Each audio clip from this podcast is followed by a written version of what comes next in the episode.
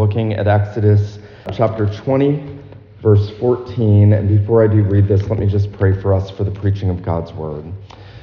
Father in heaven, we do thank you and praise you for every word that you have breathed out. We thank you, Lord, for every commandment, and we thank you for every promise. Even as we acknowledge how we have failed to obey you, we have, we have fallen short of your glory.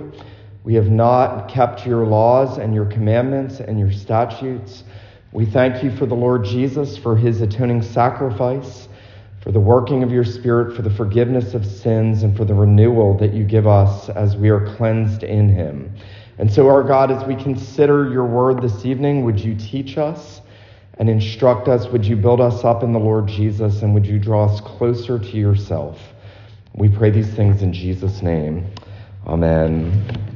We're looking at Exodus 20, beginning in verse 14, very short uh, commandment. You shall not commit adultery. You shall not commit adultery. Well, C.S. Lewis, in what was the last article that he ever penned, an article that went by the title, We Have No Right to Happiness. It's an article I would encourage that you read. We Have No Right to Happiness.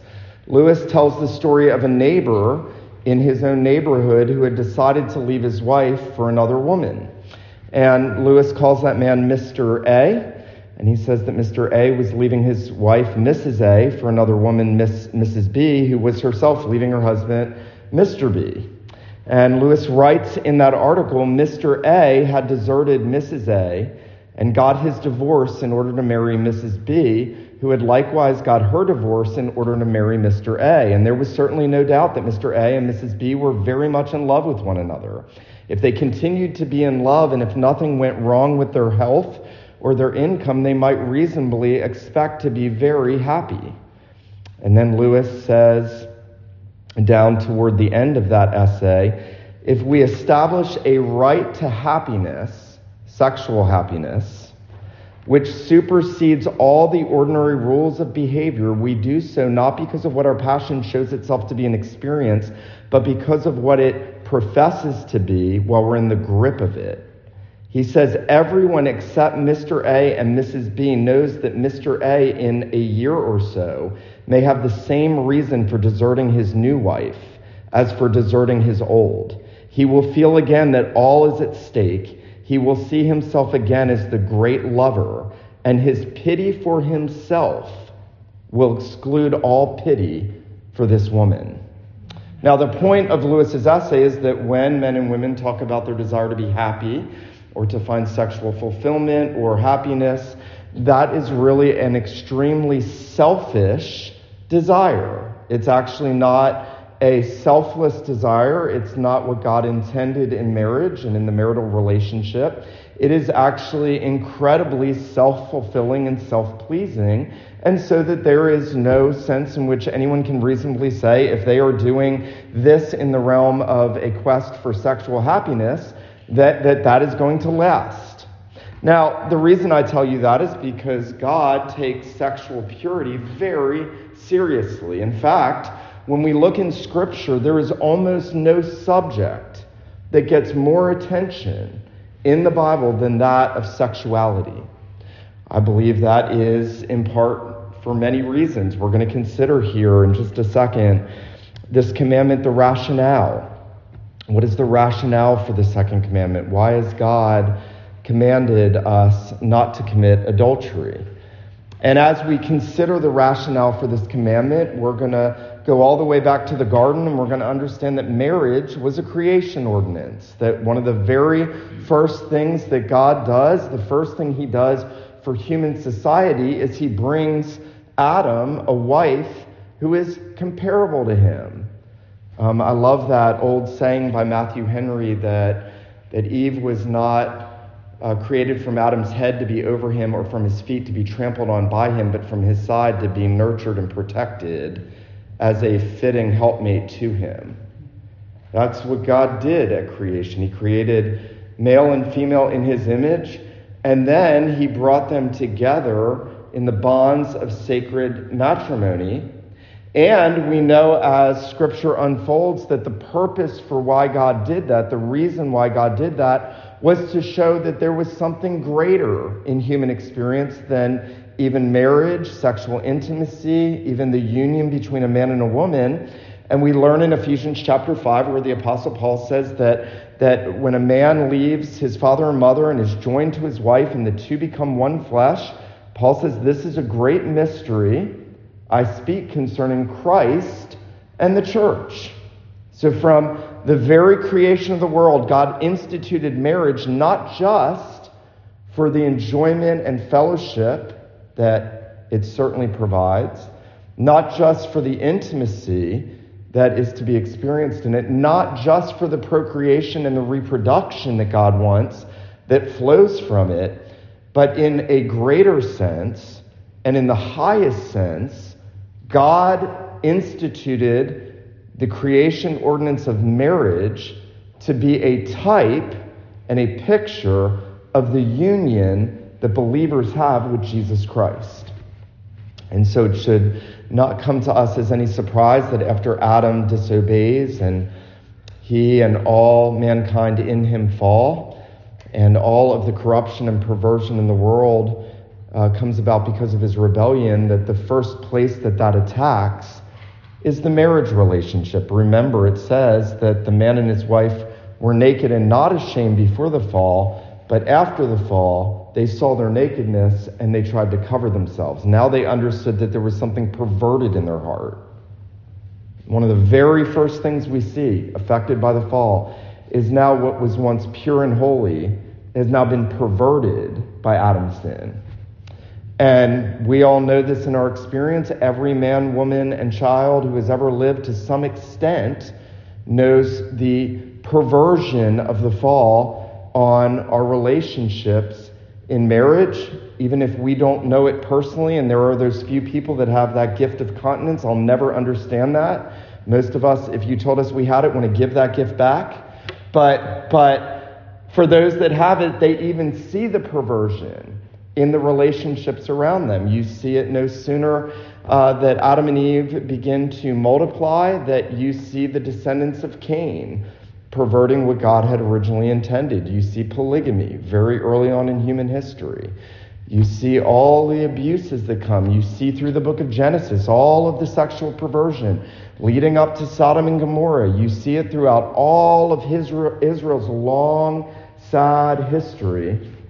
And you hear God bringing strong denunciations against it at every point. So much so, if I could point this out tonight, that in Leviticus 20, verse 10, the Lord says through Moses, If a man commits adultery with another man's wife, with the wife of his neighbor, both the adulterer and the adulteress must be put to death. Now that means we don't get to sit back and say, hey, death penalty for homosexuals, but not for us. So let's get that straight tonight. Heterosexual adultery is deserving of death. Homosexual practices are deserving of death. Sexual immorality is deserving of God's judgment. In your heart and life, in my heart and life, and in the life of everyone in this world that has fallen in Adam. And here's the reason why. Because sexual intimacy in marriage, as I've already said, denoted something very close to fidelity to the Lord as our Creator and Redeemer. It's very interesting when God um, likens himself in his relationship to Israel to anything, he likens himself to a husband to the covenant people. He brings the covenant people, he says, into the wilderness. He woos them with his love. He brings them to himself to marry him. And Israel is constantly unfaithful in the marital relationship with Yahweh. And so Yahweh is constantly telling them that they are spiritual adulterers and adulteresses. When Jesus comes and he is the bridegroom, he is the one who came to restore those relationships with the living God. Remember, he brings an accusation against the Pharisees and the Sadducees. He says, adulterers and adulteresses. He's not talking in the realm of their sexual practices, he's talking about their relationship with himself, with the living God. Um, there's a whole book in the Old Testament dedicated to that. It's the book of Hosea.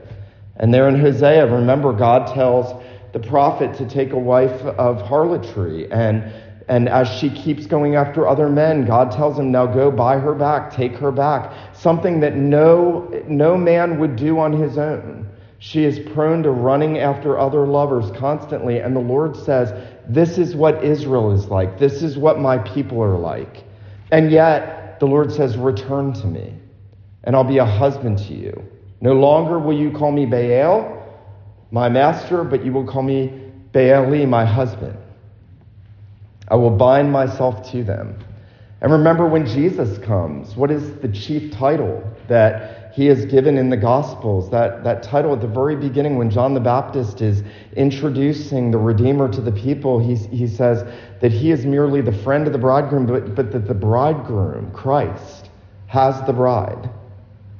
And it shouldn't surprise us that Jesus, the bridegroom, begins his ministry and his first miracle at a wedding to show that he is the heavenly bridegroom. And the Bible, just as it begins with a marriage, it ends with a marriage. The Bible begins with the wedding of Adam and Eve, and it closes with the wedding of the Lamb. And so there is this close relationship in Scripture between physical intimacy between a husband and a wife and the intimacy and communion and fellowship between believers and the living God. Um, in the book of Revelation, there is a visual description of uh, believers following the Lamb, and it says that th- they are virgins and that they follow the Lamb wherever he goes. I don't think we're meant to, to read that as these are physical virgins. These are spiritual virgins. They are bound to Christ in spiritual fidelity. Everywhere in the Bible, marriage serves as an analogy, and either faithfulness or unfaithfulness serves as an analogy of the relationship between the covenant people and the living God. And that's why when we come to the seventh commandment, that's why this commandment is so very important. Um, marriage is not a human contract that primitive people at some point decided would be a good idea. And it's interesting, even in our culture where sexual immorality runs so rampant and where we are inundated day in and day out in every sphere by hearing and seeing sexual wickedness, that even in our culture, where men and women have cast off almost every semblance of morality in this realm, there is still and anger when a husband is unfaithful to his wife among pagans. There is still a recognition that something is not right. That if this person would do this to this individual, what more would that person do? If that person is so self pleasing that they would take someone else to themselves, what other evils will they do? You know, we see this develop, don't we, so well in the life of David. Here's the man after God's own heart. Here's the sweet psalmist of Israel. Here is a man who never committed adultery like any other king in Israel. But when his heart was lifted up, and when his men were at war and he should have been at war, and David was on the balcony and he began to gaze on a woman that wasn't his wife, and he began to continue to gaze on her, and he took her to himself, you see the progression of evil that flows from that. If David would do that, what more would David do? David would murder one of his closest confidants in order to try to cover the thing that came to light when Bathsheba became pregnant with their child. Um, you see, this is, this is not a small thing. Sexual sin is not a small thing. It's not a harmless thing. It's not, a, it's not an insignificant thing. Uh, in fact, very interesting in the Bible, um, the Apostle Peter says that every other sin that a man or woman commits is outside of their body, but he who commits sexual immorality sins against their own body. Um, Paul will talk about sexual sin warring against the soul. Um, you know, it would do us a world of good to listen very carefully to all that the scriptures have to say about this commandment. Now, we've seen something of the rationale for this commandment. I want us to consider, secondly, uh, the requirement of this commandment. Now, there is both, as with all the commandments, a positive requirement and a negative prohibition. Uh, we sometimes think about holiness in light of what we're not doing. As long as I don't look at pornography, as long as I don't flirt with a woman other than my wife, as long as I don't have sex outside of marriage, I'm, I'm doing okay. But actually, and, and the Westminster Confession of Faith sets this out so helpfully. Listen to this. What are the duties required in the seventh commandment? The duties required in the seventh commandment are chastity in body, mind, affections, words, and behavior, the preservation of it in ourselves and others. So that means that not only am I not to lust after a woman who's not my wife, I am actually to help her maintain purity in her own relationship with her husband or future husband. You see, it's not just about abstaining, it's about positively promoting. It's not just about not being unfaithful to our spouse, it's about giving to our spouse what is due to he or she. Um, you know, it's very interesting. The Apostle Paul will actually say at one point in, in a striking way, the woman's body is not her own, but is her husband's, and his body is not his own. I'm sorry, hon, but is her, it belongs to her, his wife that, that there, is a, there is a duty of what we owe to one another in the confines of marriage. That, that if a man just abstains from acting on sexual sin but doesn't seek to lay down his life in sacrificial love and affection for her, he is not fulfilling the requirements of this commandment. Um, the Westminster Divines go on they say that the commandment requires the preservation of it in ourselves and others, watchfulness over the eyes and all the senses, temperance, keeping of chaste company, modest in apparel, marriage by those who do not have the gift of continence, conjugal love and cohabitation, diligent labor in all our callings, shunning all occasions of uncleanness, and resisting temptations thereunto. Now that means that even in our speech, the apostles will say that we are to put away all coarse talking and foolish jesting. Any sexual jokes, the apostle says, are not even fitting for saints. Um, that in all that we do in the realm of our relationship to our spouse and to one another with regard to their relationship to their spouse or future spouse, we are to seek to self sacrificially love, benefit, and build up others instead of taking to ourselves. Now, um, as I've noted, this is a very broad commandment. The Lord Jesus, remember in the Sermon on the Mount, correcting those misrepresentations of it by the Pharisees and Sadducees who wanted to just set up these externals and say, as long as I'm not doing A, B, or C externally, I haven't broken this commandment. Remember, the Lord uh, says, whoever looks at a woman or women at a man or man at a man or woman at a woman lustfully in their hearts has already committed adultery. So, this commandment goes deep into the heart, not just in the external action. Um, the apostle speaks of false teachers having eyes full of adultery. That's, that's the language drawing off of that imagery eyes full of adultery. So the commandment is spiritual in nature, it touches the heart. It requires the proactive guarding of our own minds, bodies, affections, words, and behaviors and are promoting those things in others for their good. Now, what are the sins forbidden in the seventh commandment? Uh, Larger Catechism 139 says the sins forbidden in the seventh commandment, besides the neglect of the duties required, are adultery, fornication, rape, incest, sodomy, all unnatural lust, all uncleanness of imaginations, thoughts, purposes, and affections all corrupt and filthy communications listening unto, wanton looks, impudent or light behavior, immodest apparel, prohibiting of lawful and dispensing with unlawful marriages, allowing, tolerating, keeping of stews, that's houses of prostitution, and resorting to them, entangling vows of single life, undue delay of marriage, having more wives or husbands than one at the same time, unjust divorce or desertion, and then a whole litany of other things. Now, that is very all encompassing. And as I noted already, it would do us good to take an inventory check of our own hearts in these regards. Um, again, sexual immorality is not, it's not a harmless sin.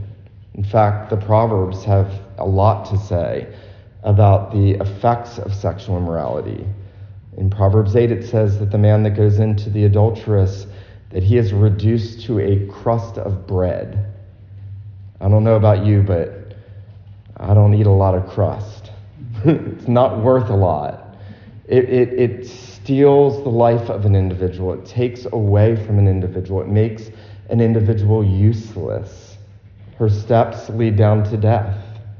Um, you know, these things are very serious. And you know what? The church has got to start taking these things seriously, not just looking on sexual sin out there, because I see a whole lot of the church doing that, but on us looking at sexual immorality in here. It's real easy to look out at all the promotion of wickedness out there and say, boo on them.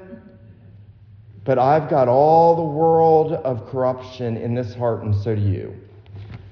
Listen to this. Edmund Clowney. Edmund Clowney says this. He says, even a Christian who has lived a pure life in an external sense cannot stand before Christ's demands for purity. What husband has not looked on another woman and lusted? What wife has not thought, why did God give me this husband? Would I not have been happier with another? What spouse, male or female, has not dreamed of using his or her body to impress or manipulate? What single has not been tempted to idolize a longed for marriage partner rather than trusting God for the sufficiency of his love? And if our fidelity in marriage and sexuality is weak, what hope do we have of standing pure in our fidelity to our Savior? We hear what he says and we despair. Who is capable of such purity? Now, that's the right response. If we hear this and we say, I'm, I don't do those things, then you are horribly deceived because your heart is a world of iniquity, and my heart is a world of iniquity. Our hearts are a canyon of depravity by nature.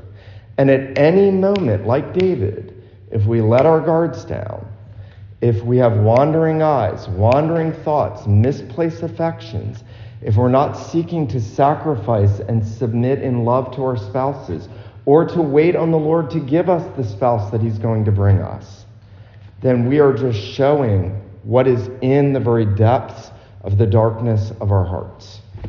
Just like with every other commandment, there should be no one that looks at this and says, I've never broken the seventh commandment. I'll tell you this evening, I was converted on October 11th, 2001 uh, a month after 9 11, and I was living in sexual immorality and living in loads of darkness. And I was, uh, the Lord was beginning to work on me. And of all the Ten Commandments, it was the seventh commandment that just crashed down on my conscience. Adulterer, condemned, condemned, condemned. And you know what? It's good that it did that. It's good that it does that because it is meant to drive us into the arms of Christ. We never want to get to a place where we consider the Ten Commandments, the seventh commandment here in specific, and we say, hey, I'm good. If we ever get to that place, we are in a very dangerous place. And the more we recognize the propensity of our hearts, and you know where this really comes in? It struck me many years ago that God doesn't write all the things against sexual immorality to everybody outside the walls of the church. He writes them to the church. He writes them to Israel in the Old Covenant. You know, it's shocking that the covenant Lord has to tell the covenant people, you can't sleep with an animal. He doesn't tell the pagan nations that. He tells Israel that because he knew what was in their hearts. He knew the depths of the depravity of their hearts. And so he addresses that to his people even before addressing that to the world. It's very important that we get that because for far too long the church has really dropped the ball on this. You know, um, Francis Schaeffer has a very interesting book. It's called The Great Evangelical Disaster. It was written in 1984 as the homosexual agenda was burgeoning in the United States and really gaining traction in the public sphere. And what Schaeffer says in that book, he says the evangelical church lost the ability to take a strong stand against greater forms of perversion of the seventh commandment because the evangelical church has tolerated no fault divorce, their children living out of wedlock with other individuals, and they haven't brought strong denunciations on those things. So when they speak against that, they've lost the right to speak on that. I think he's right. If we give up on these and say these are lesser, they don't matter as much, and we attack those, we've lost the force of it. Uh, you know, an illustration that might be helpful. Uh, whatever you think about Rudy Giuliani, when he was the mayor of New York, crime had been at its, its height and murder rates were through the roof. And so Giuliani came in and he said, Fine, we're going to deal with the murder rates in New York City by doing this. If you spit on the ground, we're going to give you a ticket. And they did that.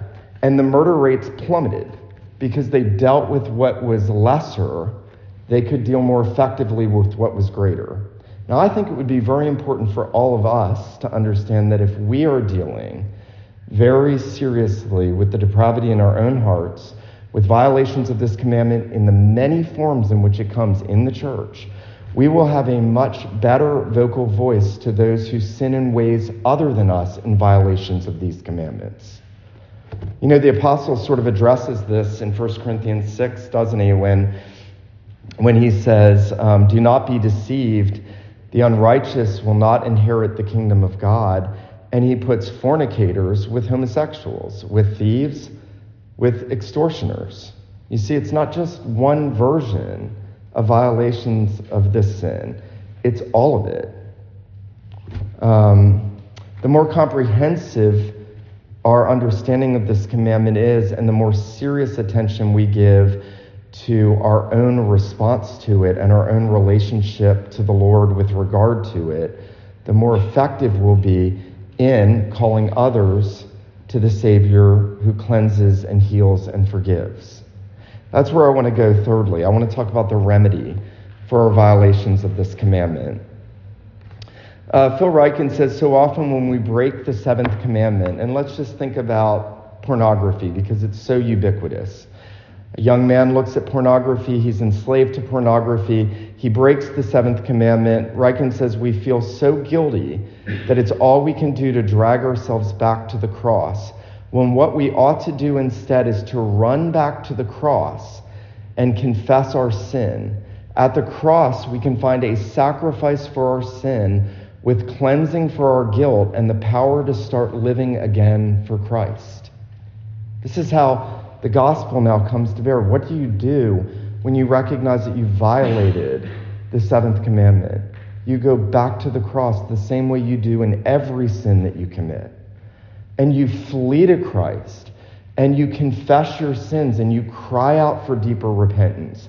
And then you take steps to guard and protect your heart against those sins. You take radical steps in your life to build high walls to protect you against them. Now, listen, high walls will not change your heart. There are some, the whole fundamentalist movement is built on building high walls that God hasn't built and thinking that's going to make you holy. They don't. But they are helps in making us holy. Filters on the internet are a good and right thing that we should be using and protecting our children with. Those are good and right things. Um, you know, one of my sons asked me the other day why he couldn't just download any app because his friends can. And I said, because mom and dad love you. and because there's a bunch of wickedness on the internet, a bunch of with billions of sites, who knows how many of wickedness coming right into your, your phone and your internet, right before your eyes and right into your heart. And so we should build high walls. But high walls don't change our heart, Christ does. How does Christ help us with our violations of the seventh commandment and with keeping and obeying the seventh commandment? Well, Clowney again says this. I love this. He says, Only Jesus was perfectly pure. Let's just settle that tonight. I know that you are not pure in heart in the totality of who you are. And you know that I am not because we are all fallen in Adam. We all have the same corrupt nature. And so it is right that we acknowledge only Jesus was truly pure. Only Christ never lusted one time after a woman that wasn't his wife. Only Christ never had evil desires and longings for someone else. Only Christ never sought to please himself like Mr. A out of a desire to be happy. We do it all the time in a thousand different ways. Only Jesus lived a sinless life with perfect, pure, holy motives, affections, desires, looks, so much so that the sinless Son of God could have prostitutes weeping at his feet, washing his feet with their hair, and not have one impure desire. Think about that. Only Jesus. In fact, in the very house where it happened, Simon the Pharisee judges him. If this man knew what kind of woman this was, probably because Simon had a filthy, lustful heart. And it wasn't so much about the woman's sin as what was in his heart. And he was projecting his sin on her. And he was projecting it on Jesus. But Jesus was perfectly sinless, never a lustful glance, never a misplaced affection.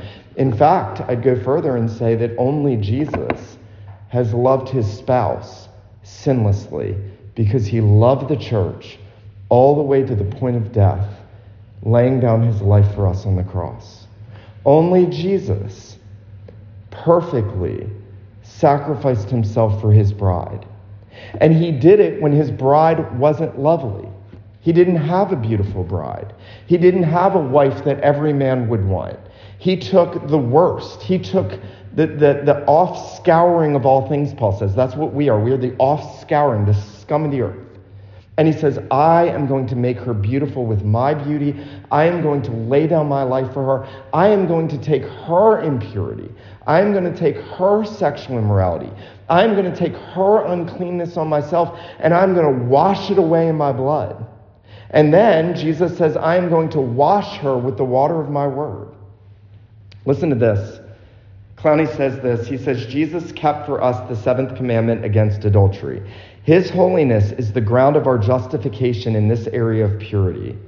When God ordered the children of Israel to make the tabernacle, he ordered a basin to be made to wash the hands and feet of the priest who would come into the tent of meeting. What's the point of that? The priests were unclean by nature.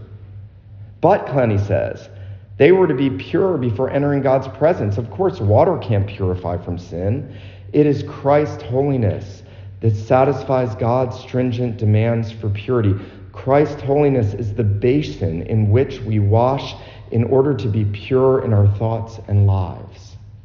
This is why Paul could say in 1 Corinthians 9, 6 through 11, when he says, Don't be deceived, the unrighteous will not inherit the kingdom of God, neither fornicators, nor adulterers, nor homosexuals, nor thieves, and that whole catalog of depravity are not going to enter the kingdom. He says, But such were some of you, but you were washed, you were sanctified, you were justified in the name of the Lord Jesus and by the Spirit of our God. What is the remedy to our violation of this sin? It's to go back to the cross for forgiveness, it's to go back to Christ for cleansing. Um, you know, it doesn't matter how many times you've gone back to the Lord, if you violated this commandment, if you've truly gone and truly repented and truly confessed your sins, You are clean in the blood of Jesus. You are washed. Your soul is washed. You don't have to live in the paralysis from the war that you've made against your own soul. Um, now, it should lead us on to growth in grace, right? We don't want to just say, well, that's great. We can just keep going on, just keep sinning, because it is true. We do war against our souls when we commit any forms of this in thought, word, affection, desire, glances, or action. Um, and so we have to understand that Christ empowers us by His Spirit to live in accord with His Word. He not only washes us with the water of His Word, He washes us by the power of Himself, who is the living Word. Think about that. He washes us with His own blood and He enables us to grow. And here's how it works the more I am drawn to Christ, the more I'll want to love my spouse in a way that I owe her that love. The more I am focusing on Christ, the more I am going to want those that are not my spouse to be drawn close to Christ and not away from their husband and to me. The more I am tempted to sexual immorality, the more I need to see the loveliness and beauty of Jesus. I want to leave you with this tonight. There's this magnificent picture. We all know uh, Proverbs chapter uh, 7 and 8, no doubt, about the adulterous woman. And I think that's a personification of evil. I don't think it's just about a physical adulterous woman. I think the writer's talking about evil under that analogy. And remember, it says that um, she entices the young man to come into her house and she says, I've, I've covered my bed with Egyptian tapestry and with myrrh and aloes and, and she's perfumed everything. You know that language there in Proverbs chapter 7 and 8. And it's the picture of being allured in and drawn into that form of evil and all, all sin, but that in particular. And, and then there's this magnificent contrast. And it's written by David's son, who arguably also wrote that proverb and it's Psalm 45. And in Psalm 45, we read about the king. And, and this is a picture of Christ. We're told in Hebrews 1 that this is Christ. He's the king, he's mighty, he's got his sword girded on his side, and the queen is being brought to him. His bride is being brought to him. And, and it says that all his garments are scented in myrrh and aloes and cassia. It's almost the exact same language of what the adulterous woman has perfumed her bed with.